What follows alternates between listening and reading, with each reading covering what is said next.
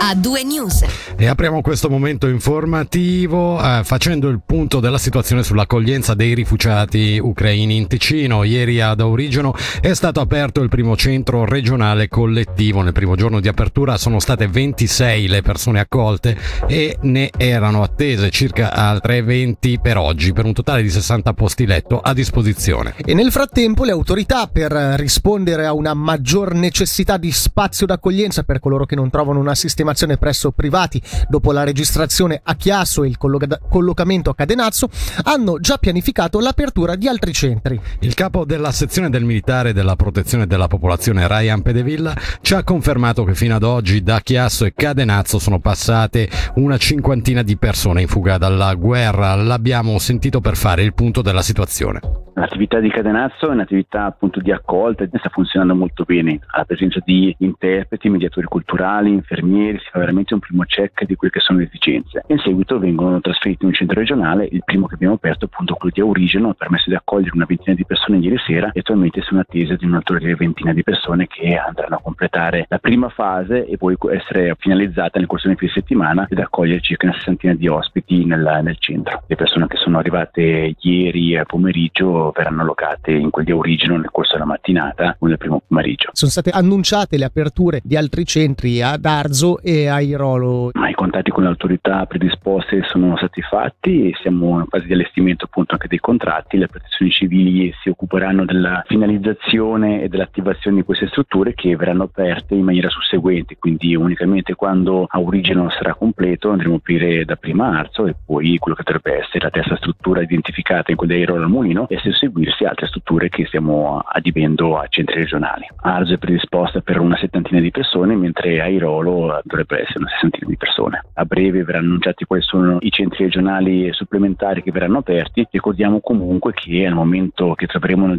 una sistemazione definitiva per le persone, ad esempio, di origine, quindi con un processo di scolarizzazione, eh, l'appartamento in cui andranno, la famiglia in cui saranno locate, i centri che verranno definiti, ecco che poi tornerà a essere disponibile e porteremo un, un nuovo gruppo di persone Intanto il DSS nel pomeriggio ha comunicato che dal 21 marzo sarà in funzione uno sportello al mercato coperto di Giubiasco che permetterà alle persone in fuga dall'Ucraina di annunciarsi per attivare gli aiuti sociali erogati dal cantone. Lo sportello si rivolge alle persone che hanno già avviato le pratiche per lo statuto di protezione S e che sono state assegnate e dispongono eh, già di un alloggio in Ticino. Per usufruire di questa modalità sarà necessario prendere appuntamento tramite tramite un modulo online sul sito www.ti.ch/ucraina.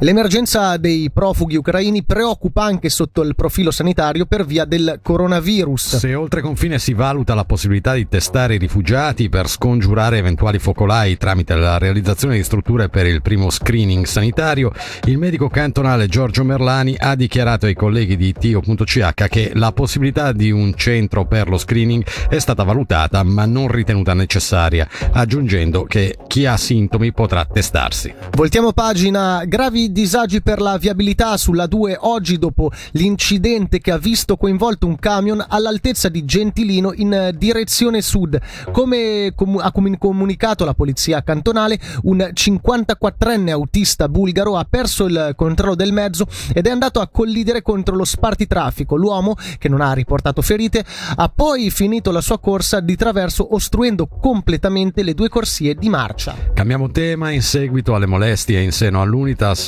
balzate recentemente agli onori della cronaca. Il comitato e la direzione hanno deciso di avviare un'inchiesta interna, decisione che, come riporta la regione online, è stata comunicata oggi ai soci dell'associazione ciechi e ipovedenti della Svizzera italiana. L'inchiesta interna, affidata a un legale indipendente, avrà il compito di accertare l'effettiva portata di quelli che nella lettura scritta scritta dai vertici vengono definiti comportamenti inappropriati attribuiti a un membro di Unitas. Per la cronaca giudiziaria sono scattate le manette per la 35enne svizzera protagonista ieri sera dell'aggressione a un cinquantenne cittadino italiano. A seguito della lite avvenuta ieri, poco prima delle 19, in un'abitazione di Pura, il Ministero Pubblico e la Polizia Cantonale comunicano che, al termine dei primi interrogatori, la 35enne è stata arrestata e che le ipotesi di reato nei suoi confronti sono di tentato omicidio intenzionale, lesioni gravi e lesioni semplici qualificate. Adesso Tom Odell con Another Love e poi il resto dell'attualità regionale qui ad A2 News su Radio Ticino. A2 News. Grande musica, grandi successi.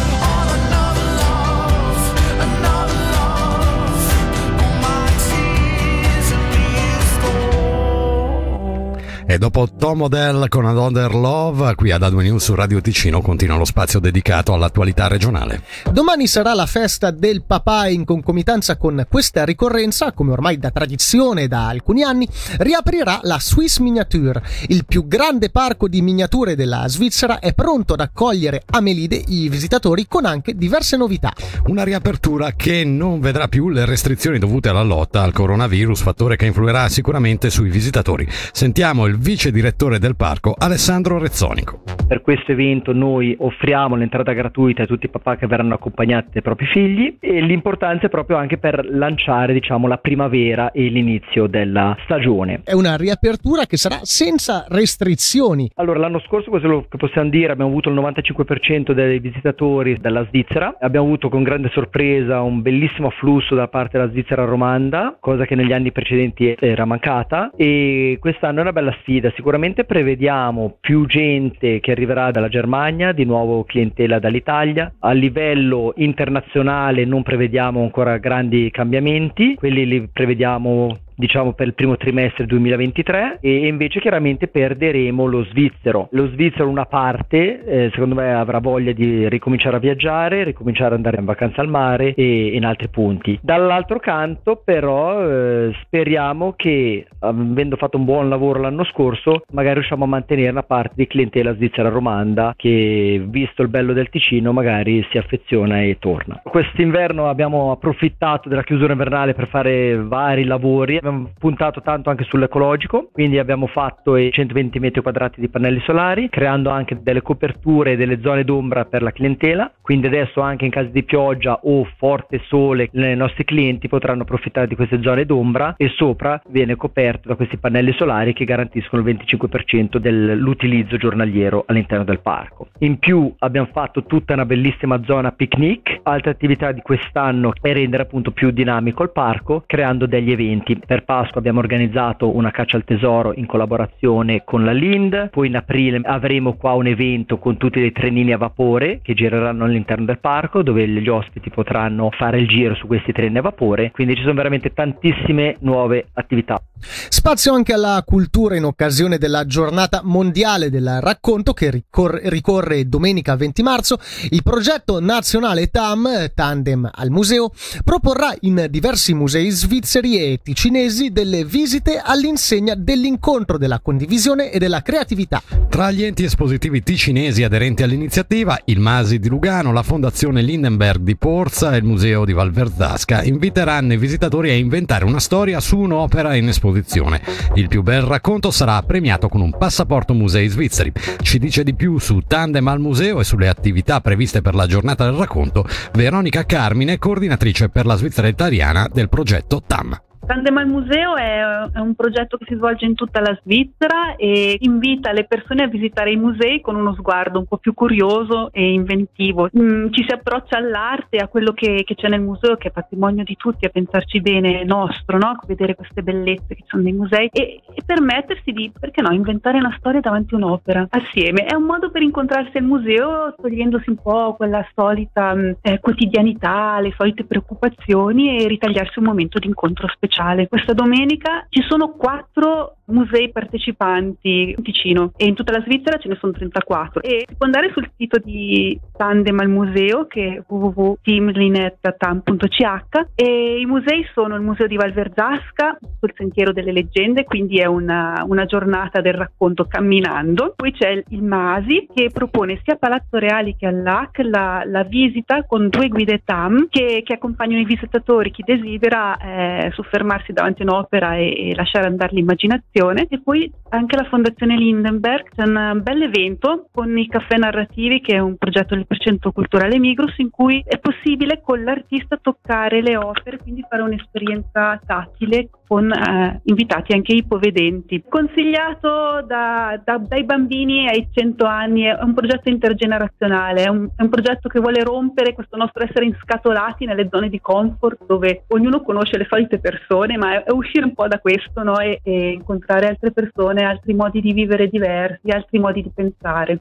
Andiamo ora a San Bernardino dove ci sono gli ultimi scampoli d'inverno. L'ente turistico regionale del Moesano fa infatti sapere che con l'obiettivo di portare a termine in sicurezza la stagione invernale del San Bernardino, considerata la meteo di questi giorni, l'area sciistica di Pian eh, Carl Kals rimarrà chiusa per il resto della stagione.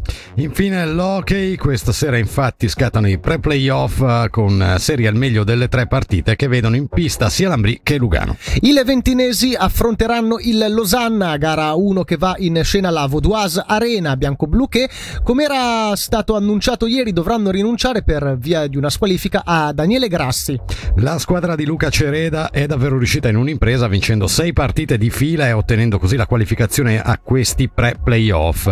Sentiamo le considerazioni dell'ex giocatore di entrambe le ticinesi, ora commentatore tecnico per MySports UPC Roman Botta, che questa sera sarà a Losanna sei partite di fila vinte per strappare questa qualificazione che molto onestamente anche noi in diretta vedevamo davvero impossibile. Quindi ma, con un portiere direi così straniero c'è una posizione già molto importante andata, per il resto bisognerà capire un attimino come vorrà gestire gli stranieri, no? che meno ce n'erano meglio è quasi quasi ultimamente con l'Ambri perché ne giocavano due o tre nelle ultime partite che sono andate veramente tanto bene. Da non dimenticare che dopo la prima partita si abbia già un match point, quindi ecco l'importanza di questa prima prima partita che purtroppo per le ticinesi sarà dall'altra parte della Svizzera, quindi con le 5 ore di viaggio di andata, poi 5 di ritorno che comporterà, perché poi ricordiamo domenica ci si rigioca subito e sarà già fondamentale, sarà già decisiva, eh, sarà veramente importantissimo iniziare bene. Questa sera anche il Lugano sarà in trasferta e scenderà sul ghiaccio di Leverne per il faccia a faccia con il Ginevra. Sentiamo dal difensore bianco-nero Alessandro Chiesa cosa cambia per un giocatore in questa fase della stagione. C'è sicuramente molta più più intensità, quindi la cura del proprio corpo va ancora a un altro livello perché ci saranno molti più colpi, quindi questo è quello che cambia. Poi io cerco sempre di approcciare le partite nella stessa maniera, che siano playoff, che siano regular season, perché è così, perché si deve sempre dare al 100% ogni partita. È chiaro che qua è, nei playoff cambia la, diciamo, il recupero tra, tra una sfida e l'altra, perché sono sfide molto più intense in poco tempo, quindi questa è la grande differenza ed è dove bisogna ancora fare un passo avanti nella professionalità. E per questa settimana A2 News termina qui, a noi non resta che ringraziare i colleghi in redazione, la regia e naturalmente tutti gli ascoltatori per averci seguito, torneremo uh, da lunedì a partire dalle 17. Per questa sera da Michele Sedili e da Fabrizio Coli l'augurio di un ottimo fine settimana. A2 News, senti come suona il ritmo delle notizie su Radio Ticino.